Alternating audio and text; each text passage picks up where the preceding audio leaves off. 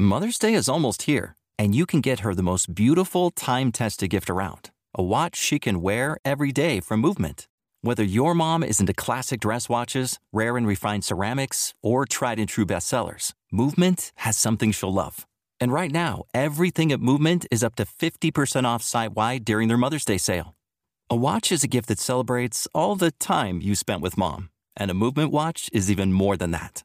Movement uses industry leading materials for their fresh modern watch designs, from technically complex ceramics to vintage inspired style all for an incredible value your wrist and wallet will both love.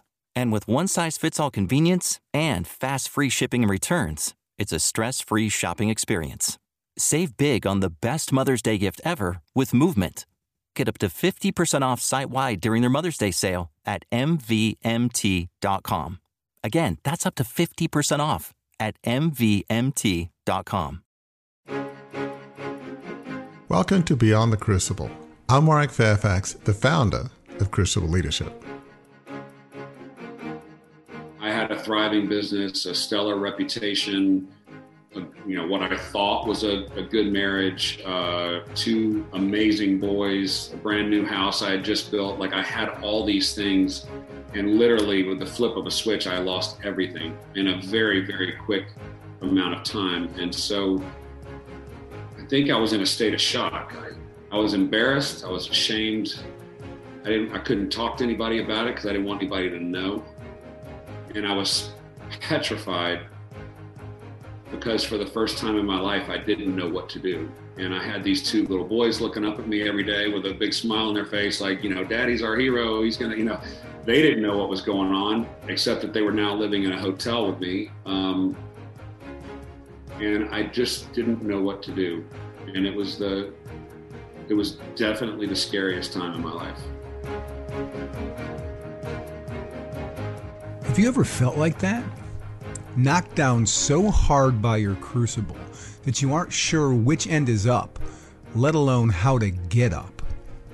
You just heard today's guest, Hank McLarty, discuss the fallout from his fall from grace, life in the fast lane to life at the Residence Inn. Hi, I'm Gary Schneeberger, co host of the show and the communications director for Crucible Leadership.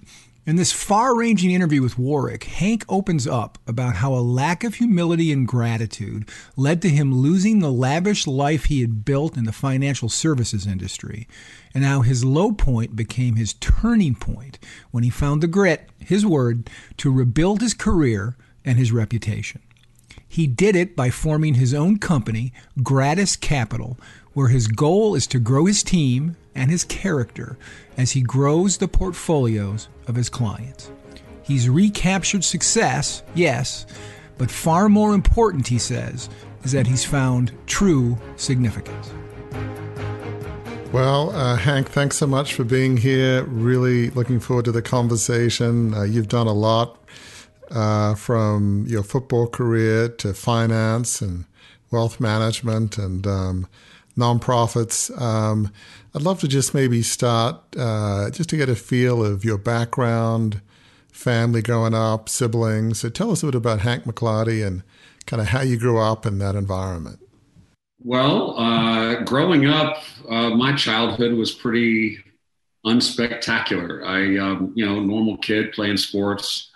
You know, I have one younger brother, mom and dad, the four of us. Um, so I will say one thing that was a little different about my growing up was at a very young age, I started setting goals. And that was something that I don't know why. It wasn't something that went on in my family, but it was just something that I felt it, it gave me comfort to set goals and work towards things. And so, you know, as early as like third and fourth grade, I started setting goals for doing physical things like push ups and sit ups and would ask my dad to test me on Sunday. So, you know, it was a normal childhood, other than, you know, when I talk about my childhood now, people look at me a little cross eyed, like, you were doing what? And I'm not really sure what the motivating factor was, but I was a, a fairly intense goal setter at an early age. And so, you know, by the time I got to high school, I started playing football in junior high and that that seemed to play into the whole goal setting and, and physical workouts and all of that. And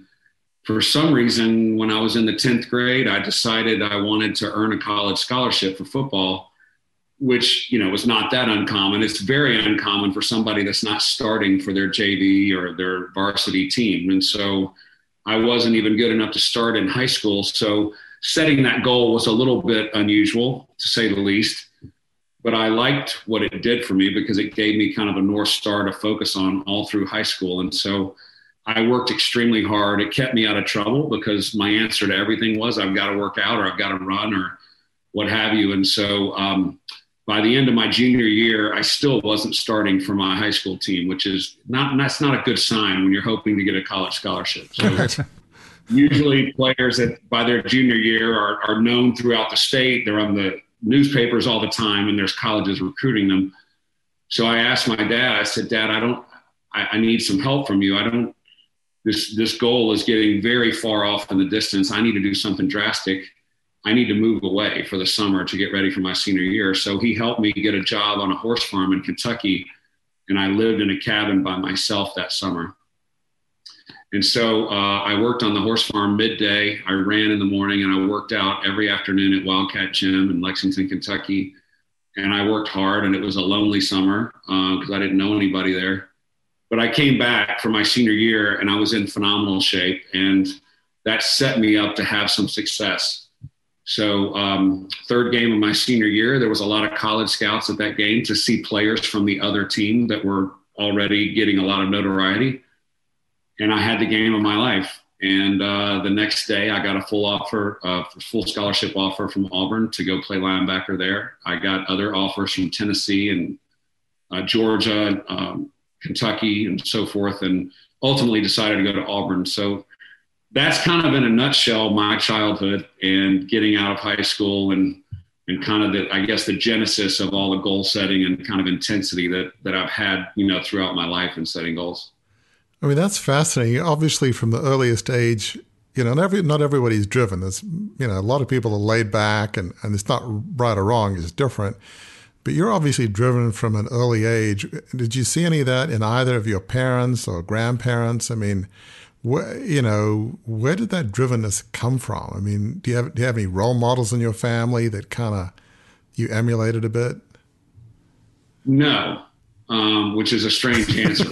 uh, no, I think for me, uh, you know, my home life, I was never, never, you know, hit or abused or anything like that. But, you know, my parents had a very tough time.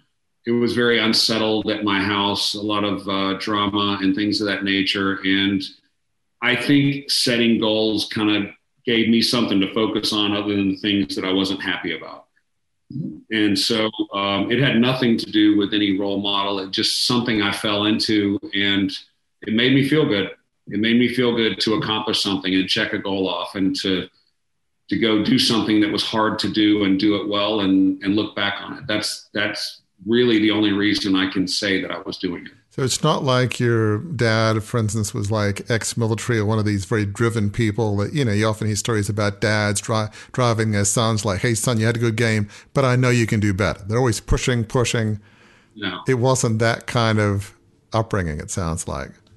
No, in fact, I think my dad was confused and bewildered as to why I was doing all the things I was doing. it didn't make any sense to him. well, you know, sometimes it actually can work out better when when somebody's not pushing you and you're doing it for you, not to make anybody else happy. I mean, yeah. that's to me almost the ideal. It's too many pushy parents. I'm sure you probably in high school and in college, you probably ran across your fair share of your buddies who had the pushy parents and, you know, scholarship stars in their eyes and you know, come on, son, you can do better. And I'm sure you've seen plenty of that in your time. Oh yeah, certainly children uh, living out their parents' dreams, you know, uh, yeah. through their kids. So I guess in that sense, when you put it that way, I'm probably lucky because uh, the the only reason I ever pushed myself was because I was pushing myself. Nobody ever pushed me.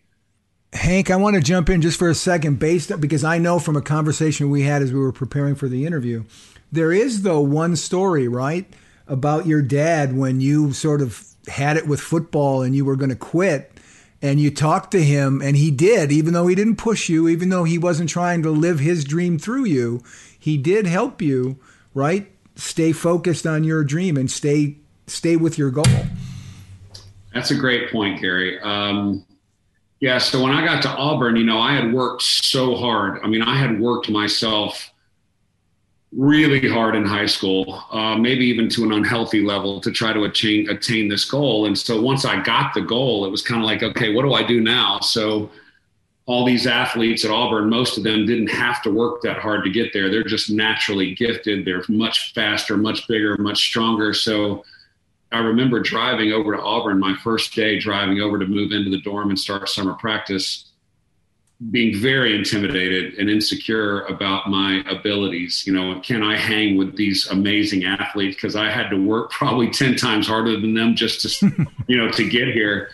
Um, and so I went over there with that attitude. Am I worthy of being here? Uh, which is not a great place to start, but it's where I started. So, uh, in my sophomore year, so I struggled a little bit my freshman year. My sophomore year, a coach came up behind me in practice to motivate me, and he didn't mean to do it, but he kicked me, kicked me in the behind. Uh, you know, said, "Hey, come on, McLarty, let's go." And when he did, he he just happened to hit my tailbone right on the end, and it was kind of like your funny bone, right? It yeah. just it felt like a a cattle prod uh, on my butt or something. So I jumped up and I lost my temper and I spun around and I grabbed the coach and um, which obviously that's not a good thing to do. And so our head coach at the time, you know, our, my whole time there, Pat Dye is a, a known disciplinarian. Yeah. You know, you do things the right way. He was up in the tower and he saw it happen.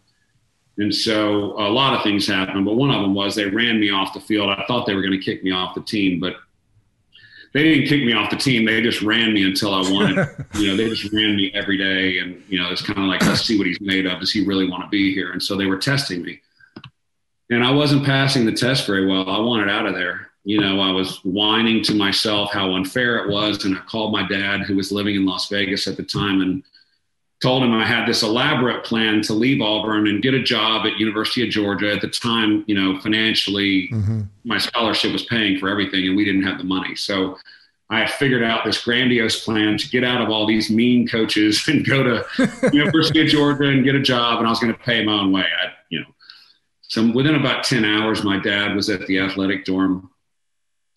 Uh, he flew, you know, immediately from Las Vegas to Atlanta and drove down and I'll never forget. He said, um, he said, son, I'm going to tell you from personal experience. You know, this is this is your scholarship. You've earned it. If you want to quit, I'm not going to tell you you can't. But from personal experience, I'm going to tell you that if you quit now, when things are difficult, it's going to make it easier and easier in the future when things get difficult for you to quit and walk away from something. And I don't think you're a quitter. Wow. I mean, that's, as you look back, I mean, that is some profound advice that your dad gave you. I mean, that was a gift, don't you think, that he gave you back then? Yeah. It's not what I wanted to hear. You know, at the time, I was probably 260 pounds and, you know, just a big muscled up baby mm-hmm. sitting in his car talking about how unfair the world was to me. And so, and I wanted him to say, yeah, get out of here. This is unfair. And, and, and he didn't he just said, I don't think you're a quitter. And there was no way, there was no way I could respond any other way than to stay unless I was just spineless. I mean, he challenged me yeah. in an unchallenging way. And I got out of the car so mad at him because I knew I couldn't leave now. He basically challenged me as a man without he challenged me as a man and I stayed. Yeah. And I worked through it. And um, it definitely is a foundation that of all the other times that we're going to talk about today that uh, that right. I could have quit, I didn't, and that one instance was the foundation of me learning to never ever stop when things are tough because you need to make a decision work through it and then make a decision when things when you're not feeling negative about it it's a horrible yeah. time to make a long-term decision yeah i mean that's a lesson that i think the audience needs to hear is you don't want to quit for the wrong reasons. You want to quit because, oh, it's hard and life is unfair. Well, life is unfair. You know, everybody who's alive knows that. So to quit for that reason, you almost inevitably will regret it. So you don't want to make a decision that you know you'll regret.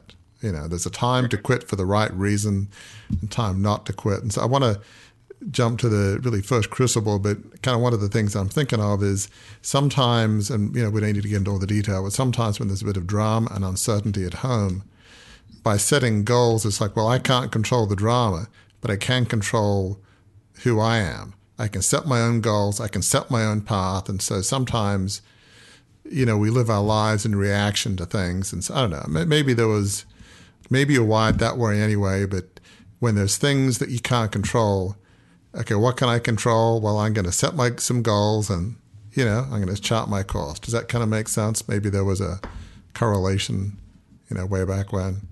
Yeah, so uh, this is an amazing story because you know um, anybody that follows sports, there's some people who are so gifted, and uh, sometimes they work out really well, and there are a number of folks that are really gifted that never live up to their potential because it was all too easy. I mean, I grew up in Australia, so Australians follow tennis. I can think of, without naming them, I can think of one or two tennis players that are, you know, can't miss, going to win multiple Wimbledons and majors that didn't. I'm sure there's football players, uh, baseball, there's a number of them, but the ones that have to really work hard and don't have as much physical ability or natural ability, they're often the ones that go further. Sometimes the ones that coaches want, right?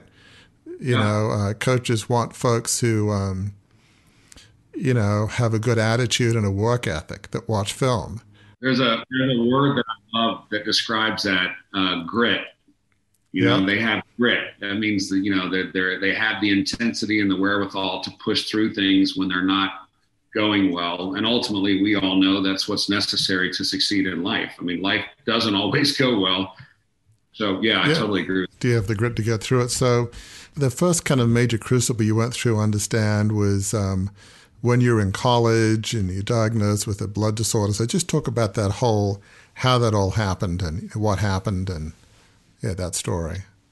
Yeah. So, uh, you know, after I went through that whole uh, quitting exercise with my dad, things got much better and my attitude was great. I started feeling, you know, finally like I was worthy of being there. I worked really hard and got, got myself in a position that I was really going to be contributing to the team and getting a lot of playing time. And um, so I went into summer camp in August, uh, you know, in Auburn.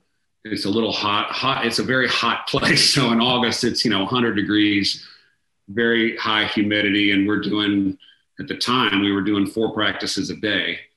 And um, my coach, you know, he liked to push us a little harder than most coaches. So uh, four practices a day. And I had no idea I had this blood disorder and so during this time of high stress on the body and so forth, um, I had been losing weight over the previous week. I had lost about 15 pounds, and it's normal to lose some weight in those practices, but I had lost more than was acceptable and couldn't figure out why. And I hit a guy in practice in a drill that normally I would dominate. And uh, when I hit him, I, I passed out.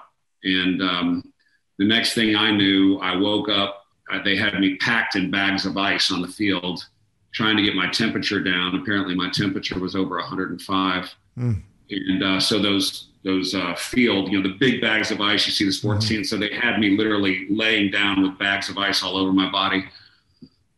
And uh, when they finally got my temperature down, they took me to the hospital and then did all kinds of tests. And I had a blood disorder that my immune system was kind of fighting me. And so, uh, next thing I know, I'm in the head coach's office uh, two days later when I got out of the hospital, and they were telling me that I couldn't play anymore. So I had dedicated uh, at that point most of my life to the dream of being a starter at Auburn and you know being a contributor to the football program. And um, I was told I couldn't play anymore. So that was um, that was kind of a redefining of me because my whole identity up to that point had been I'm a I'm a high school football player. Now I'm an Auburn football player. I really didn't have a whole lot going on in my life other than that. And my grades were just okay. So I had to, uh, well, first I had to get over the depression because I stayed in bed for about two weeks. I didn't go to any classes. Um, my roommates were worried about me. And um, I just didn't want to get up. And that's the first time I had ever been through anything like that and then I finally, you know, got up and had to go beg some professors to let me make up some work so I didn't fail classes. And I worked through that. And then, you know, generally uh, got focused on my grades. I graduated. I think I had what four more semesters out of school, five more semesters after that. I made a 4.0 in all of those and got my GPA up uh, to a respectable level and um, moved on after college. So, um, were you a junior when this happened, or what? What year yeah. were you? So, you'd spent your whole life focusing on goals. Football was sort of the medium, if you will, that you were going to uh, you know, the, the playing field uh, that you were going to aim for. And you weren't a starter for most of your high school. You were able to get a college scholarship. I mean, some things, maybe stars were aligned. You played hard.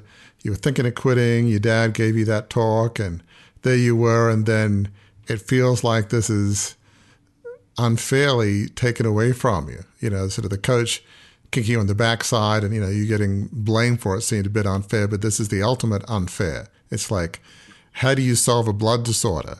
What's the goal? What's the program? What's the plan? Okay do i go back to kentucky and work out harder? And but it sounds yeah. like there was no plan that could overcome this right? This was one goal you you couldn't achieve no matter what you did it sounded like. You know no fault of yours obviously. So I know this is probably blindingly obvious, but you've told us a bit about how you felt, but your whole sense of self was wrapped up in football and this goal. So those first few weeks, first few months, that must have been excruciatingly tough to have to deal with a new reality. I think the best word is just lost. As I said earlier, kind of like no matter what was going on, whether it was being invited to a party or dealing with girls or class, pretty much any decision I had to make my whole life, you know, from high school on, the North Star was always football. I always had a, like, I could just think about, should I do this or shouldn't I? How's it going to affect this goal that I've set? That was what I valued everything off of. And then I just felt lost without it. And I wasn't really sure how to make decisions anymore, you know?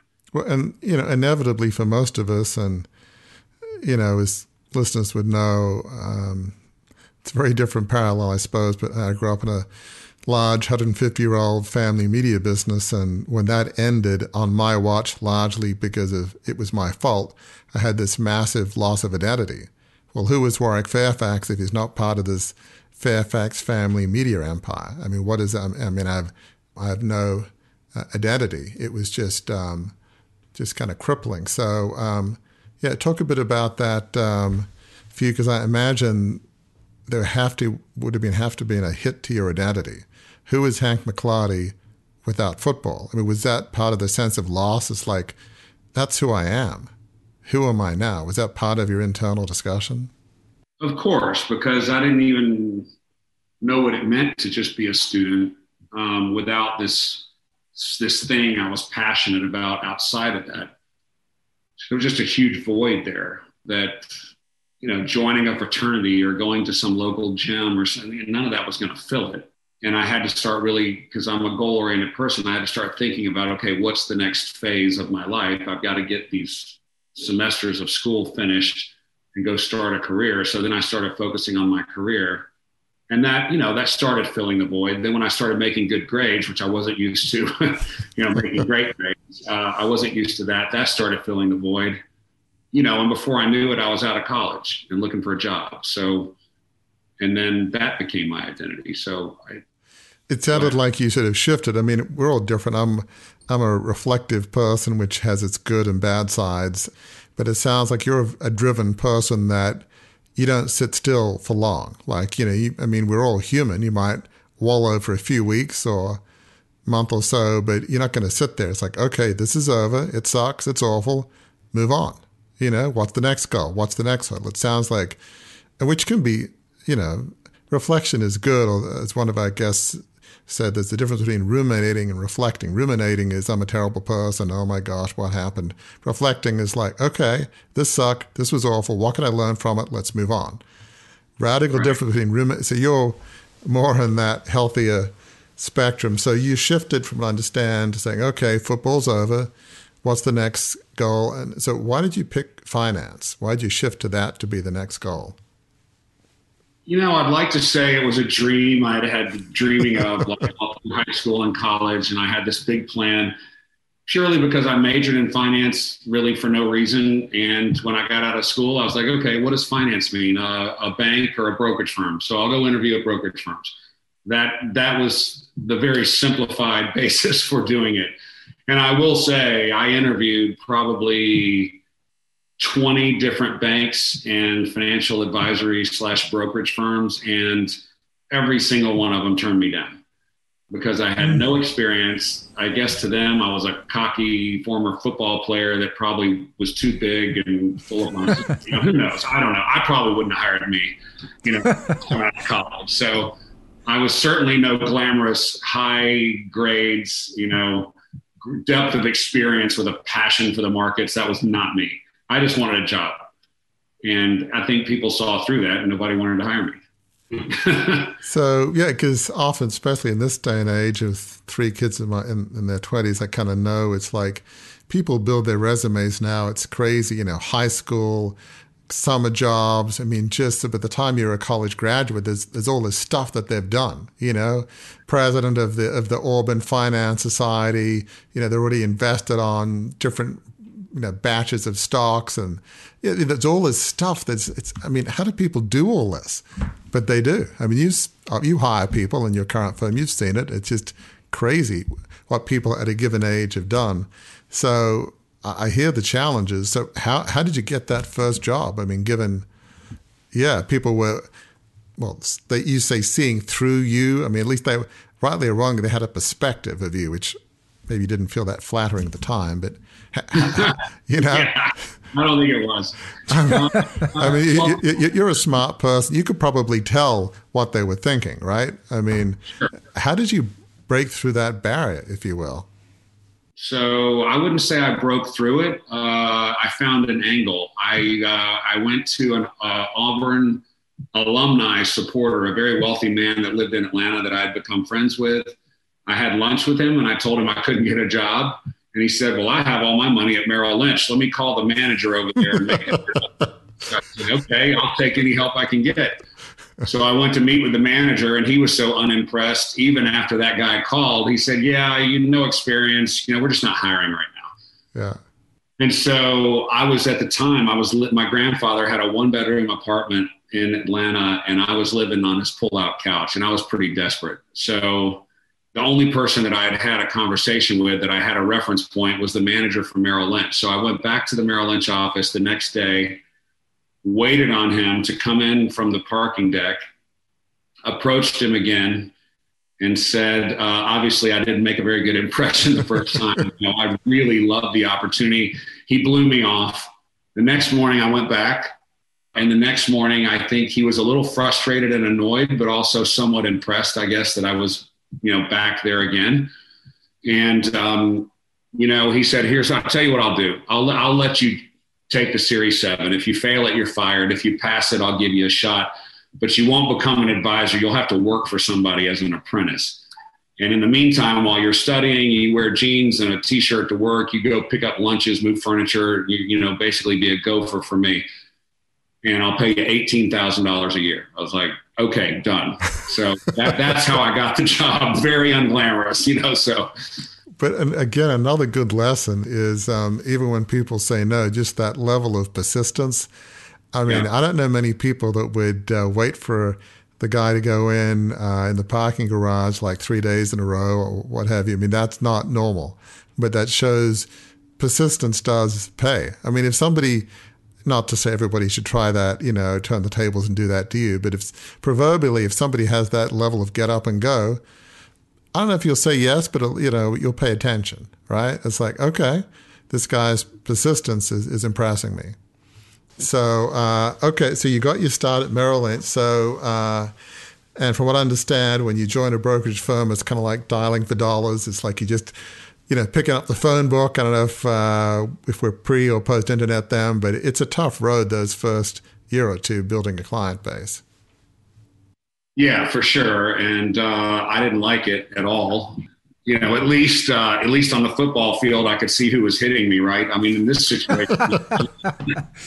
in this situation, it was just calling people that hated the idea you were calling them, and throwing some cheesy line at them about, you know, hey, I'm so and so from Merrill Lynch. What, you know, how can I earn your business or some silly line like that? And so just, there's nothing about it that's good or fun or whatever. And frankly, I was failing miserably at it. I was in a group of people that they had hired in a, you know, I guess a class of people, right. and we were all trying to hit goals so we didn't get fired and you know hopefully move on to be an advisor. And I was way behind on all those goals and just kind of miserable. Just this wasn't clicking for me. And I started, you know, really questioning, I don't think this is for me. I need to find something else. And so about the time I was ready to, here we go again, quit. Right.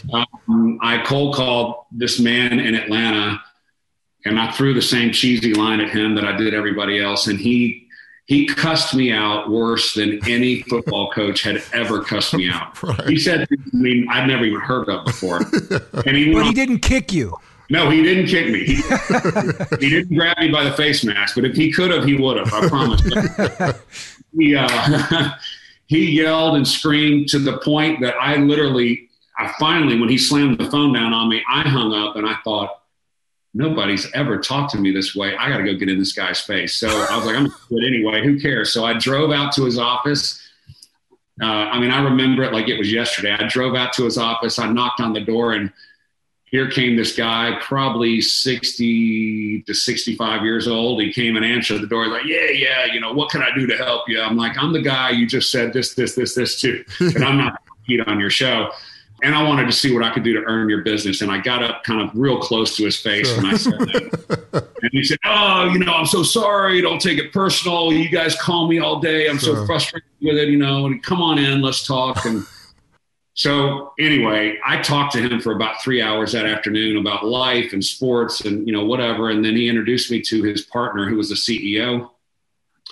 And they ended up, um, bring they got a private equity firm to invest in their company and they brought in about $15 million and they called me up this is after months of me building this yeah. relationship they called me up and they said hey you're a little green you don't really know exactly what you're doing but we like you and we trust you get somebody with some experience in your office and partner up with them and we want to, we want you to come pick this check up so I went and picked that check up and brought it back. I had to raise $10 million to get off the program. And this check was so in one cold call and one client, I broke all my goals and graduated before everybody else and went from a dog to a hero overnight. And, um, and the main thing that came from that was, well, two main things that came from that.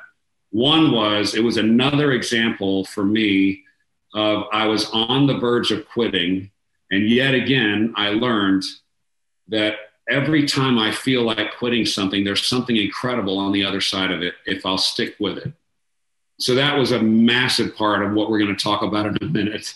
Uh, and the second thing I learned was I got this job by being direct and myself and confronting things with the manager to get the job. I got this huge account by being direct and professionally confrontational, like dealing with things I think maybe I can do this job if I quit worrying about all the things I don't know, focus what I do really well, and use all the resources of the firm to help me with the other areas. And that's how I started building my business.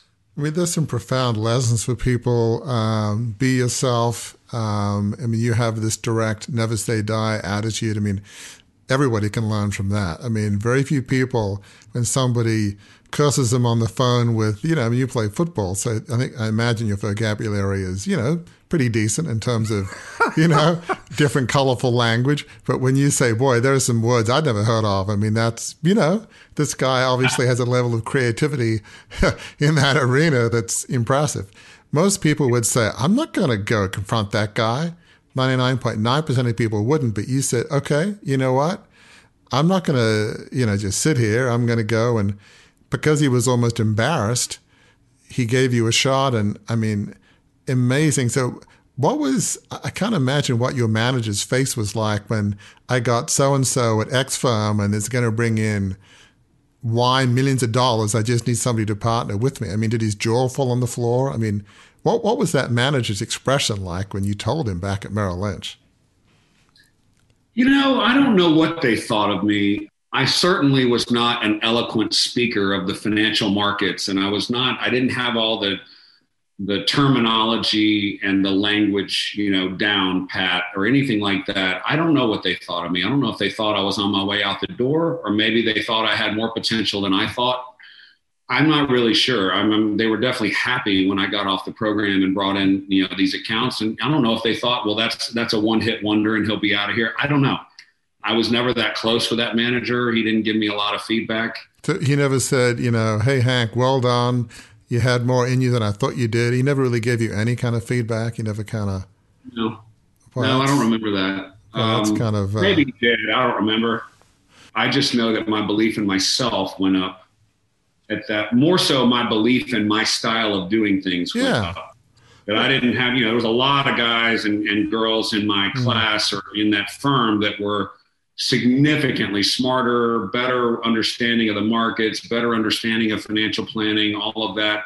And I was just constantly looking around thinking, I need to be more like that person or more like that person. And the result of this was more, I need to really train myself on what I'm good at and focus on these things that I'm good at and be a student of the market and um, you know start to really step up my game. That's really what. Yeah, and I want to shift here a bit to the kind of next step with Crucible, but you know, certainly as an aside, uh, I mean, I've been blessed to work with a lot of good people and have a tremendous financial advisor. It's funny how you said off air, you started at Merrill Lynch and went to Morgan Stanley. Also have a financial advisor that uh, was at Merrill Lynch, and when he moved to Morgan Stanley, I went with him. Well, I've been with him, for, I don't know if it's 15 years, I mean, a very long time. And the question is why? I mean, he, he knows his stuff about finance. I mean, markets, technical stuff, he knows that. But the reason uh, that I have used him for so long is I trust him. Yeah. You know, yes, he'll speak straight to me, but I trust that he's not going to sell me a line. Oh, you know, I understand a bit about how it works. The powers that be at Morgan Stanley, Merrill Lynch, you know, they're pushing something. And they're telling their brokers, you got to push X security because, you know, we'll make more money off of X security. I knew he would never, ever do that unless it was good for the client. It wouldn't even occur to him. So I don't need somebody to push me something just because powers that be want to make, you know, that's the what they're selling this month. So, you know, trust is huge. I mean, I would rather have somebody that I trust than somebody that was, you know, the equivalent of a rocket scientist in finance. There's armies of people at Merrill Lynch and Morgan Stanley. I mean, there's all these resources that if you're smart enough, you can bring to bear. But it's that trust.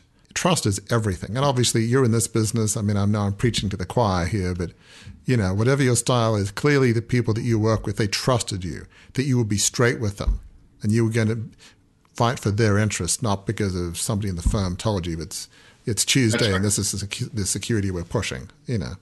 Does that make sense? Yes, for um, sure. So, okay, I want to shift. So you, you went from Merrill to Morgan Stanley. So, um, how did that shift happen? Was just an opportunity there at Morgan Stanley or? Well, uh, yeah. So work when I backing up for a second. When, when I closed that account, mm-hmm. Then it was kind of like I, you know, remember when I set my goal to be a major college scholarship football player. So now I was like, okay, it's time for another one of those. So I said, you know, my family's not wealthy. I don't come from money and so forth. So I was like, you know what?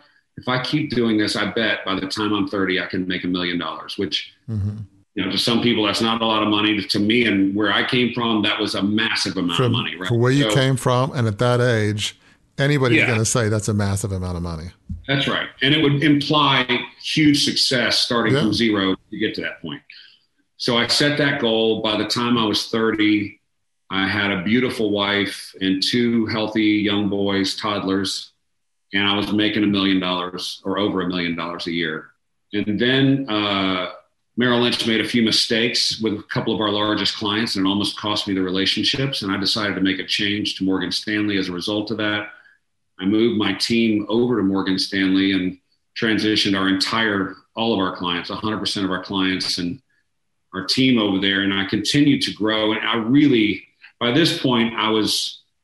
I was pretty darn good with the markets. I was I was really good with client relationships. I knew you know very well what I was talking about and I started to get notoriety for it. You know, I started to be on the cover of magazines and, um, you know, rising young star at Morgan Stanley and flying me all over the country to talk to other advisors about how I built my business. And unfortunately, all the humility that had gotten me to this point started to fade a bit, and um, I I started kind of drinking the Hank Kool Aid, and my ego started.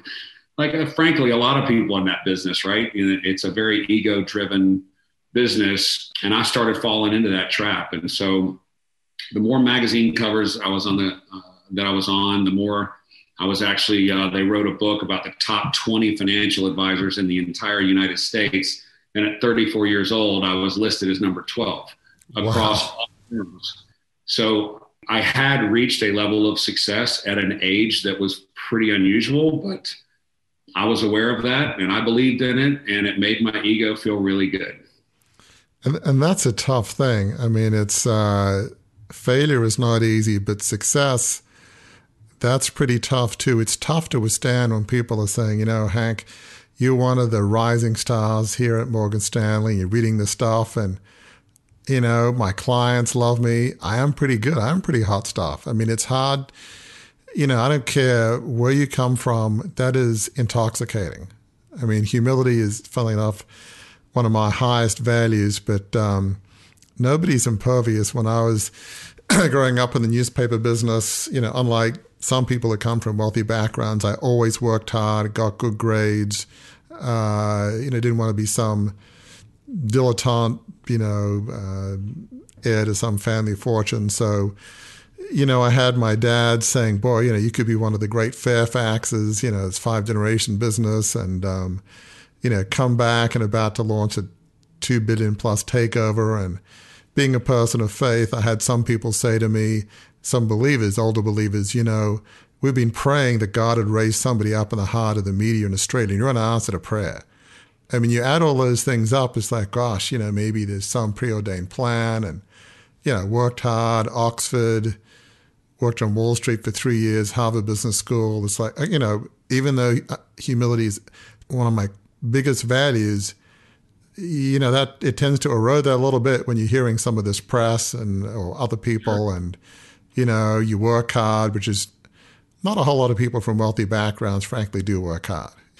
So it's good, but then you can get pride over that, right? Look at me, I'm working hard, you know?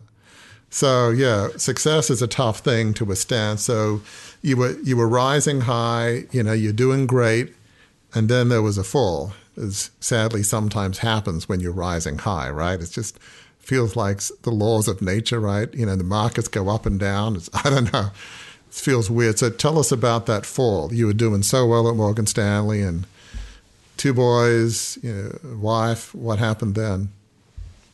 Well, you know, speaking of my wife, at that point, I think I was full enough of myself. She was getting pretty frustrated with me because I had developed into an egocentric person, not necessarily the humble person that she had met originally. So she was frustrated with me. Um, I got approached by another firm to lead Morgan Stanley. It was a new firm that had some very established people running the firm. They had already brought in a couple of teams from Merrill Lynch and, and Morgan Stanley to join them in other cities. Their headquarters are going to be in Atlanta. And they said all the right things that my ego needed to hear to convince me that I would be the man at this firm. I would be mm-hmm. the, my team would be the anchor team of the whole company. And they were going to pay me a huge amount of money up front to come do this. And so I introduced the CEO of this firm to a couple of my top clients. They clients, these are these were my two biggest clients. They loved the CEO. They thought it was a great move. But in my uh, getting caught up with everything they were saying and the money they were going to pay me, I never checked their financials. And so I went in and resigned at Morgan Stanley, and the Morgan Stanley leadership went crazy because uh, they had been promoting me. And they said they were going to ruin me. And I didn't care because I thought I had it all under control. And I left Morgan Stanley and got in my car to drive over to the new firm. And when I did, I called them and said, Hey, I just resigned. I'm on my way over. And they said, the uh, the ever faithful words. Uh, well, we're waiting on our next round of funding. We can't write you your check yet. We should get it tomorrow. Come in tomorrow. And I thought that was curious, but I didn't let it bother me. But it ended up they never got their next round of funding. They shut down. They went under, and I never walked in their office once. Um, and so Morgan Stanley uh, increased my team. I had a team of nine people working with me. They increased their in, their salaries and income, and they cut my clients' fees that were there and badmouthed me to the clients. And then I ended up with nothing.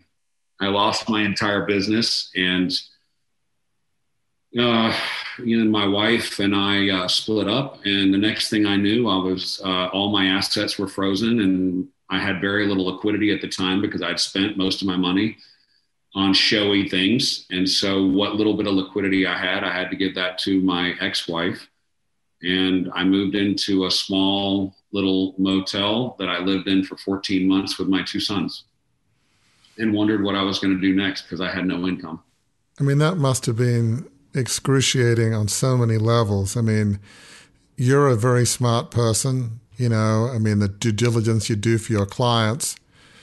I mean, how did you avoid? I mean, you know, I spent years beating myself up because of uh, launching the takeover I did and making some massively stupid assumptions months after graduating from Harvard Business School. I mean, I, was, I wasn't an idiot, but sometimes there are reasons that smart people make really dumb decisions. Did you go through a, I know this is obvious, I forgive the obvious dumb question. Did you go through a period of self flagellation, self recrimination? Like, how in the world could I have made that decision? How could I have not looked at the books? I mean, come on. I mean, you know, I mean, how did you process all of that? You know, Warwick, I don't think it was so much how did I make that decision. It was more how do I get back what literally two days ago or three weeks ago or whatever I had. Okay. I had a thriving business, a stellar reputation, a, you know, what I thought was a, a good marriage, uh, two amazing boys, a brand new house I had just built. Like I had all these things.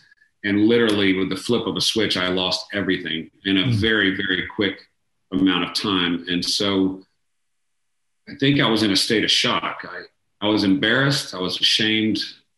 I didn't, I couldn't talk to anybody about it because I didn't want anybody to know and I was petrified because for the first time in my life, I didn't know what to do. And I had these two little boys looking up at me every day with a big smile on their face, like, you know, daddy's our hero. He's going to, you know, they didn't know what was going on, except that they were now living in a hotel with me. Um, and I just didn't know what to do.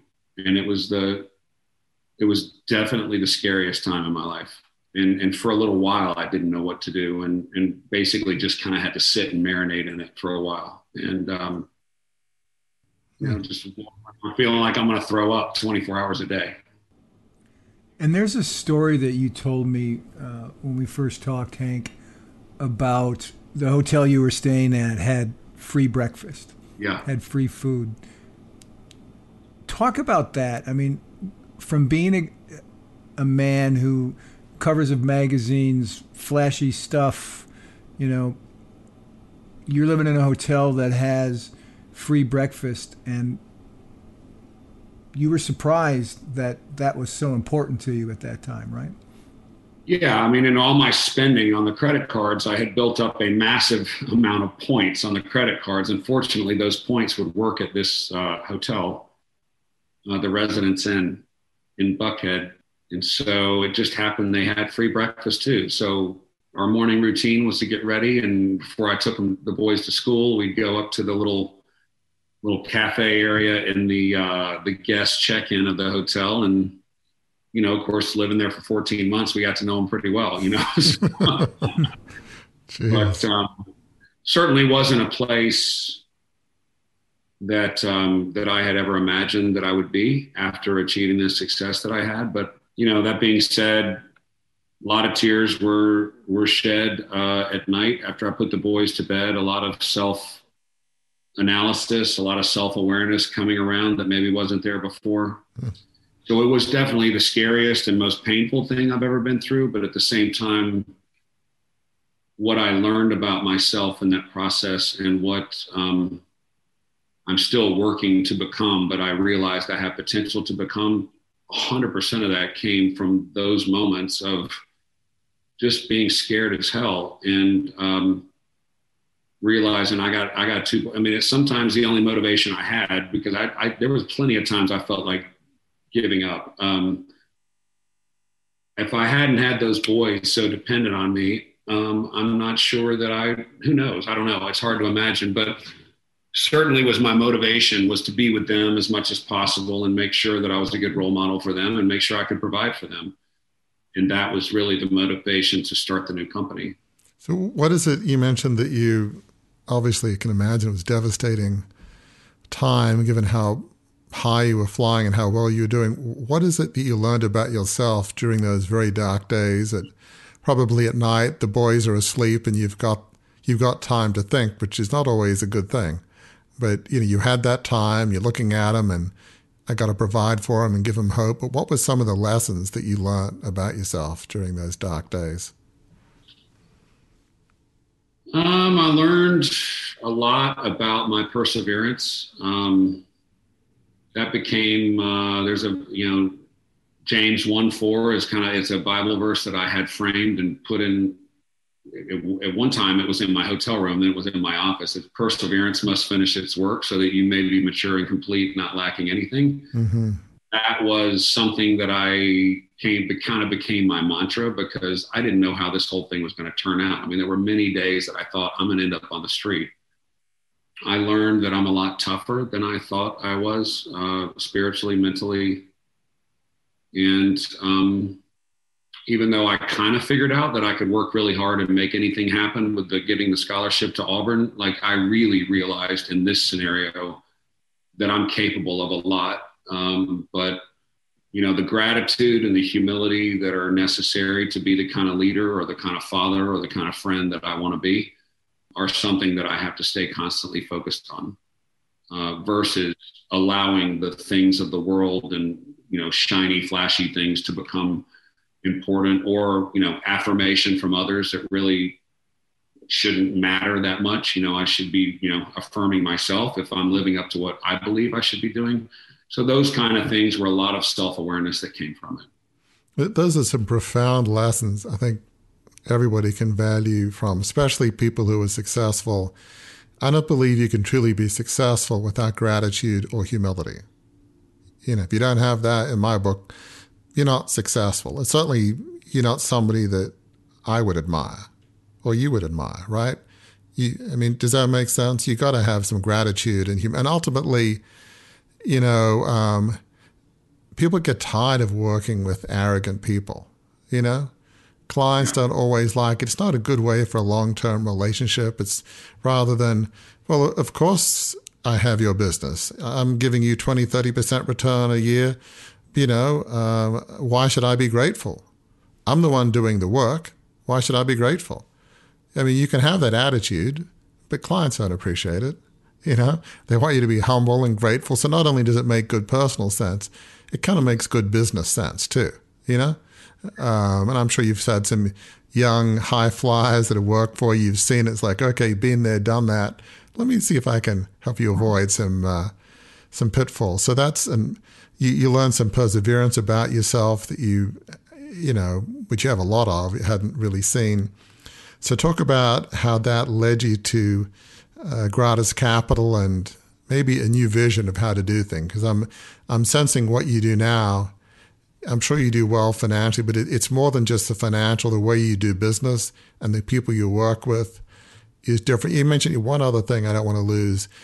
Just seeing your sense of self sufficiency in who you are, not needing others' praise. Like, it shouldn't be like, for my car to run, for my Ferrari to, to roll, if I don't have the adulation from others, it'll go nowhere. No. Your car shouldn't need other people's adulation to, to roar down the highway if you uh, get the metaphor. So that's another huge lesson, you know? Be internally motivated. Don't depend on others' adulation. And again, I'm sure these are all lessons you've imparted to your team. But you talk a bit about Gratus Capital and where that vision came from and what it's about and how who you are is such a huge part of who Gratus Capital is. Well, as I, I mean, you know, when I started the company, it was uh, it was really the only choice I had. Uh, I knew wealth management. I knew how to take care of clients, and you know, why would I go to another company when they didn't really, I didn't have anything of value. I didn't have clients anymore. I had to start over. So I decided to start my own company because uh, at least I could be in charge of all aspects of it. Um, I decided to do it differently. I didn't want to name the company you know, a Wall Street name or my last name and it be about me or, you know, a name that has to do with money and, and typical type stuff you see. So I spent a lot of time and came up with the name Gratus Capital because, you know, it's the Latin word for grateful. And from day one, I said this company is going to represent something different in the marketplace. It's a company that's going to be built on gratitude for our team, for the people, the clients that we work with. It's a company that's going to be built on humility and I'm not sure I would have been capable of building a company on those principles prior to having gone through this. But um, so the vision I had originally it was just survival. It was just, you know, I, I've got to figure out how to make this happen quick. I've got child support, alimony, private school tuition, and I have no income. And so I was in a very desperate place. Um, I didn't have time to cold call. So I went cold walking. I mean, I knocked on people's doors. I got mm. escorted out of buildings by uh, security for soliciting. Uh, but at that point, I was so low. I was kind of, I was like, you know, what's one more person kicking me? I it really, I was so desperate at that point that I just needed to build the company. And slowly but surely, uh, you know, I will say when I was out, I had that book that I had been written about me. It was the only thing I had to kind of certify or clarify that I was somebody that knew what I was doing, even though my company was very young and I didn't have a track record or anything like that. I did have this book that I could say, oh, yeah, look at chapter 12. That's me. You know, there's somebody I used to know have some access to media and I used to have people write things about me that said I knew what I was doing. So take a look at that. So it was some, some credibility anyway. Um, and sure enough, I closed my first big account had a little bit of money to hire somebody and got a little bit of money to buy some software and then built some momentum and, and hired some more people and closed some more accounts. And then, you know, we really started to build momentum. Uh, but it was really through the attention and the care that I paid to clients in a very different way than I did before. Um, because I was just so damn grateful to having clients trusting in this new company that I had started all on my own uh, with nothing. And it, it, was just a very different feeling and a very different approach. So, talk about, let's say, I don't know, at some club or what have you, you had some of your biggest clients from your Merrill Lynch, Morgan Stanley days. And let's say they ran into uh, some of your clients at Gratus Capital and say, oh, you know, you've used Hank McLarty. Oh, great guy. So tell me about Hank. What's your experience? What would they say about you? You know, sort of the folks that knew you in the old days and the folks that you know know you now. Who, who, what are the contrast the two Hanks, if you will?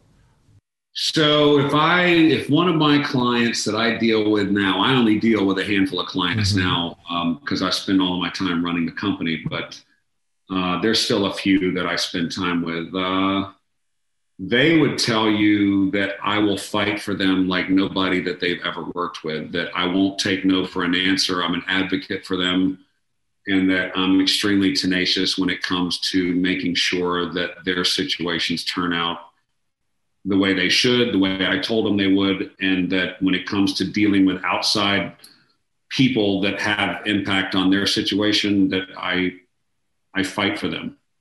Uh, I mean, the the asset management, the returns on their stocks and investments, and you know the, t- the trust and estate and the tax strategy, all of that is a given. My team is phenomenal. They're the mm-hmm. best people that I could ever get on a team. But what they would say about me personally is what I do. That that, that I'm extremely passionate about taking care of them. I'm just trying to contrast because I imagine the folks that knew you in your Merrill Lynch, Morgan Stanley days might say, "Well, that's the guy who we know."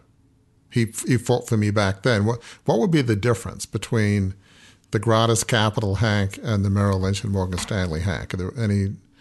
What would be the difference? Uh, I fought for clients back then, but I also I wouldn't say that I would go to the links for clients then like I would now. Um, I would say that the approach that I have is there's just a whole different level of appreciation that I have for the clients that we work with, and I was never unappreciative before. I just didn't really think about it a lot. Today, you know, I and this team that I work with, we built this. We have a very special company. We built this. So when we have clients come and they trust us with, you know, other than their children, probably the most important thing in their life, like I recognize that. And my attitude and my passion for taking care of them and my team's attitude and passion, because it all comes from the top, is much more personable and much more uh, intense than it was when I was in my prior. So do you think that there's a level of humility and gratitude that has taken your level of perseverance, even your desire to perform for your cli- your clients to another level in some ways, if that makes some degree of sense? Uh, yeah, for sure. I also think that one thing I've learned, you know, our, our company is close to 40 people now. And, and, you know, as we achieve my vision, we'll be over 200. The greatest satisfaction I've ever had in my career has been building this team. I hmm. love taking care of our clients, but I've imparted that on my team members because I'm running the company now. So I think the greatest honor and responsibility that I have, other than raising my sons, is ensuring that this team can reach their potential.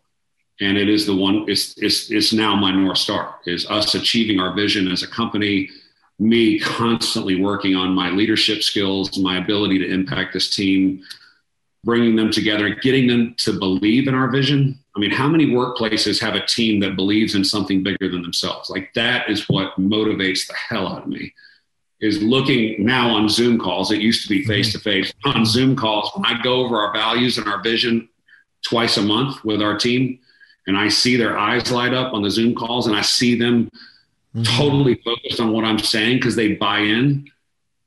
There's nothing in my career that I've ever done that gives me the the motivation that that does. And that I, I you yeah. know I, I want the the listeners to hear that because what I'm sensing is there's a big shift from you know Hank McLarty being focused on his own performance, maybe primarily in the old days, to well, yes, you want your individual performance to be good, but I'm hearing you talk a whole lot less about Hank and a whole lot more about the team at Gratus Capital, and that you used the word North Star. Your North Star is helping your team be the best they can be for the client. But does that make sense? It's a bit of a shift from I to we. And yes, the results are going to speak for themselves. That vision and values will, you know, uh, translate into superior performance. But do you know what I'm saying? Work. I know exactly what you're saying. I think that's a great way to put it. I, I, I would not have put it that way, but now that you do, I think that's exactly the difference that maybe my clients today might say because I take zero credibility for any success with our firm or any success with clients. Frankly, my team is all they have more designations than me. My only designations is the is the rise and fall, and then the rise again. Uh, they're all smarter than me. They're more talented than me. The only thing I've been really, really good at is bringing them together into a team because my team is amazing. And the only other thing I've done well is motivate them and get them inspired to work together and get them to believe that our team as a unit is more important than, than them as individuals.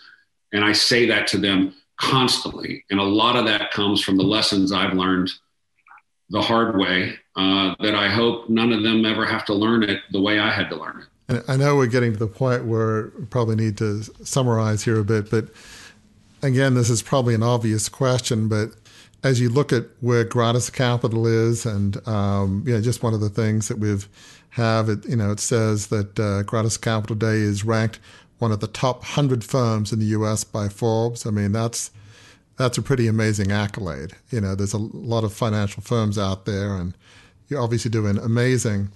But as you look at what you've achieved, would that have been possible without just the crucible you went through being in that kind of residence in, uh, you know, with two boys sitting there late at night and I don't know how I'm going to be able to, you know, afford everything from school and food on the table and just those that darkest time with the what you've achieved at Gratus Capital have been possible without the lessons and those hard times that you went through? Maybe for some, not for me. Um, hmm. I think you know, for me, I needed my ass kicked, um, and and I got it kicked. Um, Not by a football coach. nope. Time. Nope. I got my ass kicked by life, um, and as a result of 100% my own doing and my own decisions. But for me to realize what my potential and my abilities were, were never going to happen where I was. And, um, you know, I do think I have some good leadership skills. They have a long way to go, but um, I'm committed to becoming every aspect of what I can as a leader. And I think the the major thing that motivates me now is I'm 51. You know, before you know it, I'll be 70 if I make it that far, or 80. And uh, I am scared to death of looking back on my life and saying I did not leave it all on the field. And I know for me to leave it all on the field, it's not a dollar sign. It's how many rock stars can I bring into this company and mentor and coach for them to become better than me? If if I can look back and say maybe that's 20, maybe it's 200, whatever the number is, I would never have been able to do that had I been the old me. And that's, you know, there's a lot of people that will impact thousands, millions of people. They'll make hundreds of millions more than I'll ever make.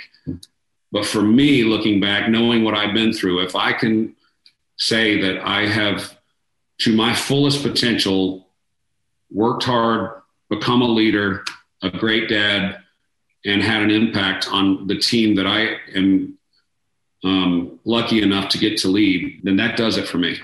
And that's one of the things we talk about is legacy.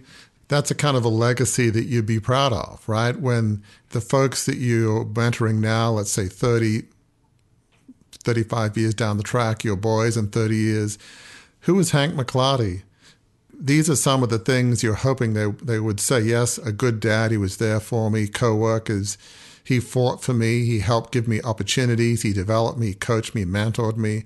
Sounds like that's the kind of legacy that you would hope, or the portrait that would be painted of you, right? That's kind of, I don't, yeah. I don't want to use the P word, the plan or the goal, but it's, it's nothing wrong with plans and goals, but that sounds like it's shifted, right? It's that's the kind of image that people in 30 years' time or 40 years' time, that's what you would hope that they'd be saying of you, right? So I'll just, I'll, I'll, I'll unless you want to ask me another question, I'll, I'll kind of close my comment on that with this.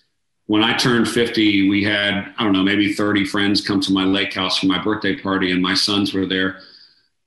And at the end of the dinner, you know, they started going around the table, making some very gracious comments towards me about who I am as a person, whatever. And my oldest son stood up hopefully I can get through telling you this real quick, but because um, I get emotional every time I talk about it. But my oldest son stood up and he raised his glass and he said, and he's 24, so he would have been 23 at the time. He raised his glass and he said, Most of you have no idea some of the things that me and my dad and my brother went through but I want to toast my dad because no matter what we went through, there's never been a day that my brother and I ever wondered if we were my dad's number one priority. Mm. And for me, even my friends came up to me after he said that and he's like, buddy, you won. Like you won. One of your sons or both your sons say that about you, you win. Exactly. And so, um, yeah, to your point. Well said. That sound that you heard was not a barking dog. It was actually the captain turning on the, the uh, fasten uh, seatbelt sign because it's about time to land the plane. Uh, until we do that, though, uh, Hank, I want to ask you a couple of things. One is you named the business Gratus Capital because gratus means what? It's the Latin word for grateful. Correct. And if we could see it, uh, if it were summertime and it, and we were at the beach, you have tattooed on you a couple of words that guide your life as you're moving forward, correct? Correct. And those words are? Gratus and humility. Two key principles for how you've uh, moved on to live your life. And one of the things uh, about this conversation, and I think listeners will agree with me, in many ways, Hank, while your story is is is so unique, the beats of your story are almost prototypical crucible leadership. The idea that you go through crucibles, you you learn the lessons of the crucibles, you bounce back from those crucibles, and then you apply them to your leadership in business, in your profession, in your community, while at the same time you learn and how to lead a life of significance focused on something larger than yourself, larger than just success. We, you know, you've got success. You've also got significance with your son saying what he said at that 50th birthday party. Before I wrap up with sort of what I think are, are three good takeaways, I'd be remiss, Hank, if I didn't give you the chance to uh, let our listeners know how they can find out more about Gratus Capital. Sure. Uh, www.gratuscapital.com. G R A T U S. Um, Thank you for spelling that. Yeah, definitely not gratis, meaning free.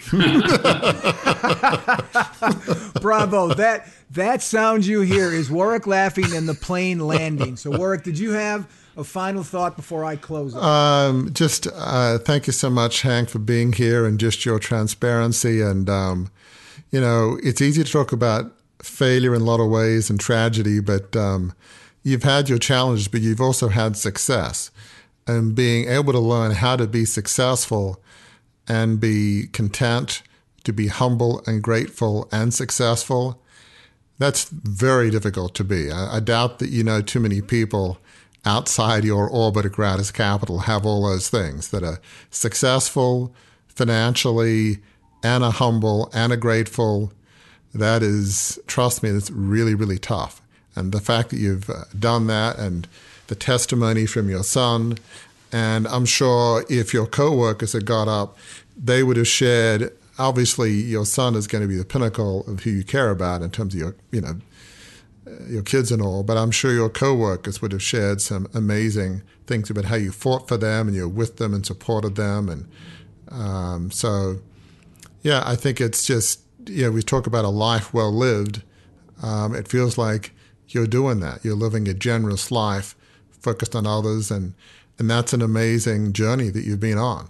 And so I think uh, listeners can really value, learn from this. It's fine to be successful, but you've, I'm sure, known a bunch of successful clients. And obviously, I grew up in about as uh, wealthy a privileged upbringing as it's possible to, to grow up in.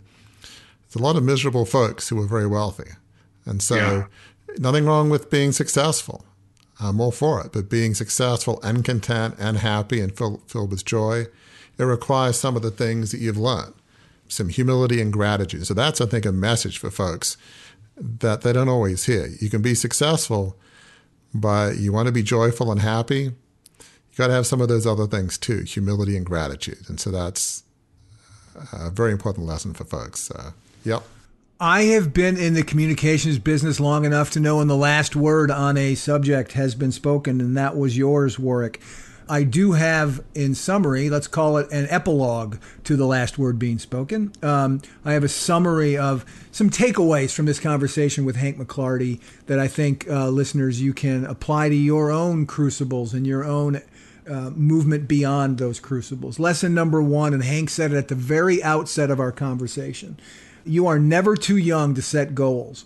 Hank started doing it in third grade. Identify the things you'd like to achieve to bring your vision to reality and break them down into milestones you can pursue as you walk the path to make that vision a reality. A goal set is a stone laid on the path that will lead you to the life you want. Despite the bumps along his path, Hank's dedication to setting goals has helped him not just find success, as Warwick just mentioned, but has pushed him through setbacks and failures to find significance. A second takeaway point the lesson Hank learned from his father don't quit. Listen to Hank's dad, listener. Don't quit. Especially when you're in the abyss of your crucible. When the chips are down, stick it out, stay the course, build your character, build your grit, is the word Hank used when we were talking about it. You will not only move beyond your crucible that you want to abandon, you'll set yourself up to weather the crucibles that will certainly come down the road. And we heard it from Hank. His first crucible with football ending was not his last crucible. He's been through others, and the grit he developed along the way has helped him through that. And then finally, uh, a third point is don't drink the insert your own name here Kool Aid. Hank's greatest crucible, as he uh, explained, occurred out of a lack of humility and gratitude. He was on a roll and impressed with himself, his words, not mine, so much so that it contributed to his crucible. It led to all that he believed to be true and important about himself to crumble.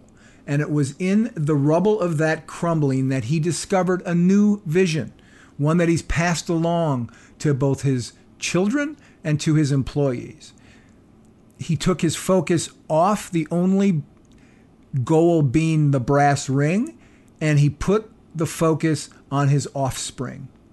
It was the start of his life of significance. And that sort of shift in thinking can be the start of your life of significance as well. So, listeners, until we're together the next time, thank you for spending time with us in this uh, truly moving and informational and hopeful and helpful conversation with Hank McLarty. Warwick and I have a couple of favors to ask you. One, tell people about the podcast if you've enjoyed what you've heard here. Let people know that we're out there.